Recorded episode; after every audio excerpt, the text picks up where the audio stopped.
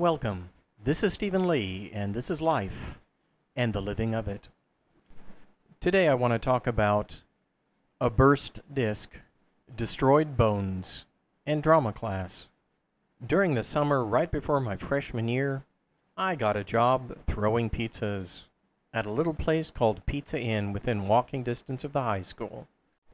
Now, when this job carried over to the start of my freshman year, after school on several days, I would walk right over there and sometimes put in work until about 2 o'clock in the morning. Well, one such time I was told to take out the old dough, which by now had turned rank. And these were big bins. They were probably 60, 70 pounds apiece. And I didn't think anything of it. I just emptied them in the dumpster and took them back inside.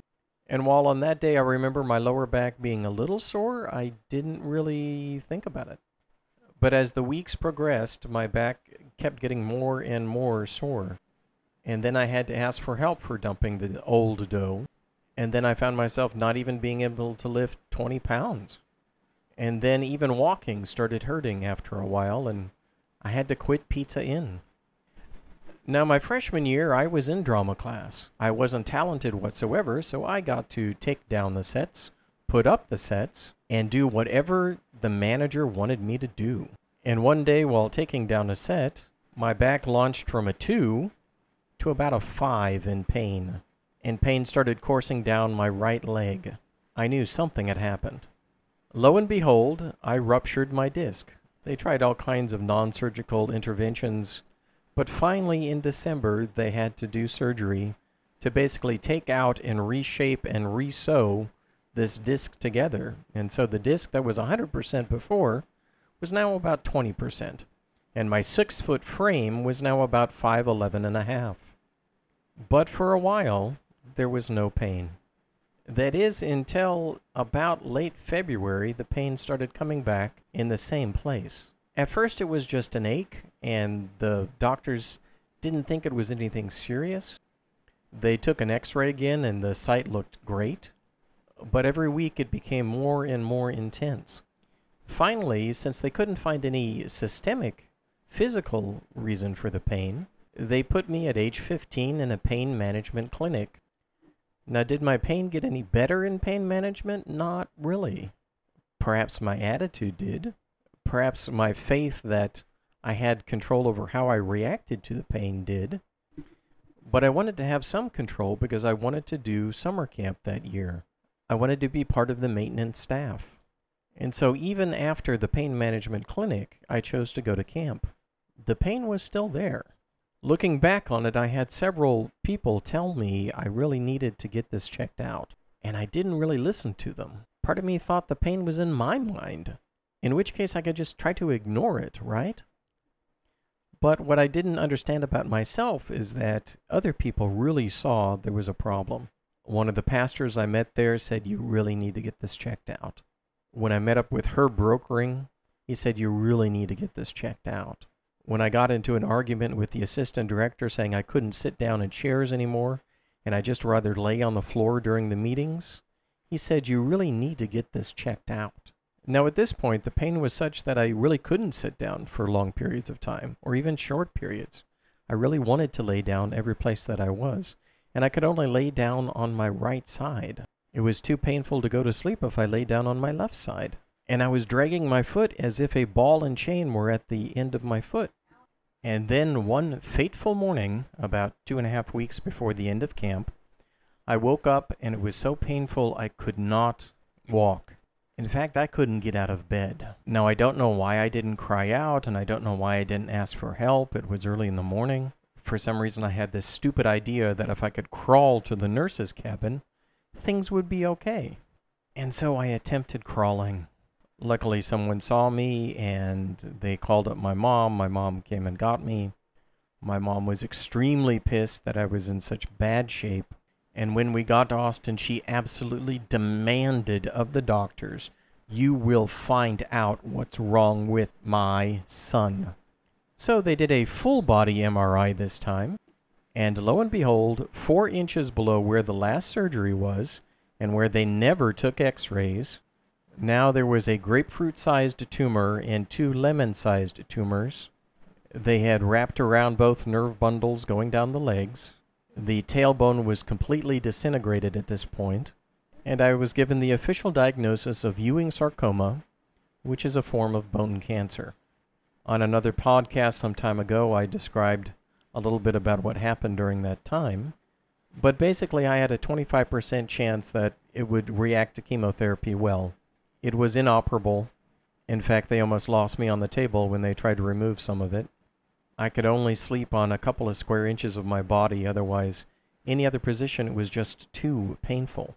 And even to take a simple x ray or a simple MRI, they had to knock me unconscious because I could not, without being in incredible pain, lay flat on a flat, hard surface. There are certainly a lot of other stories to tell in those couple of months in the hospital. But the good news was that I had one of the four subtypes that did respond to chemotherapy pretty well. I had been in incredible amounts of pain, the kind of pain morphine just allows you to breathe without screaming. They put me on a cocktail of chemotherapy that was lethal.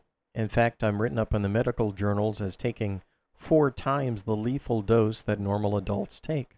It was so lethal that my doctor himself had to go down to the pharmacy in the basement, check out the drug, bring it up. He would hang it. He would start the drip.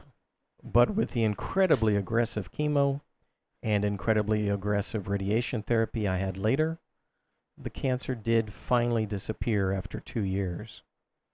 Now back to drama class. I did my sophomore and junior year and half of my senior year at home. This was for a couple of reasons. However, the biggest one was my immune system, because of the chemotherapy and radiation, was severely affected. A common cold would be a serious thing to get, but I really wanted to finish my senior year in person. So, one of the things that I had space for was taking drama class. This was advanced drama. I was absolutely horrible acting when I was a freshman, and with two and a half more years of practice, I was just as bad this time. So, after an atrocious application process, I pleaded with the teacher, let me in, let me do anything. I'll fetch coffee. I'll be Mr. Coffee. And she did. She let me in. And yes, I became Mr. Coffee. I brought the coffee to all the practices.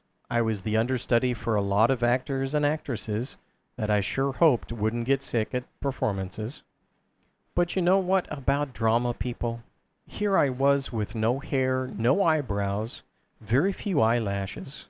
I looked out of place anywhere I would go, except around the drama people. I was not the only high school student that chose to shave their head. I wasn't even the only person with no eyebrows. Never once did any of the drama people my senior year treat me differently. Or perhaps I should say they treated me just as differently as everyone else in that group. Now, for a 17 year old whom people avoided in the hallways and people saw as the cancer boy, quote unquote, from whom people kept their distance, and when they talked to me, they were oh so carefully polite, drama was exactly what I needed the characters in there that were bigger than life was exactly who I had to be around. In fact, I remember the assistant manager when we were going through wigs. She put quite a few wigs on me, and she said I was the easiest to fit. Yes, it sounds kind of silly, but because of my smooth, bald head, I could wear almost every wig. And that afternoon in school, I think I wore, quote unquote, modeled about 10 different wigs. But she was thrilled. And you know what? I just loved making her happy. I wasn't the cancer boy. I was the wig dummy. And that was okay with me. Now, did I finally get to act? Yes, I did. There was a murder mystery, and guess who got killed off? In scene one. That's right. My acting was so atrocious they killed me for it. But that's okay. It was a good way to die and being around the over the top characters who treated me no different. That was a good way to live. And this is life and the living of it.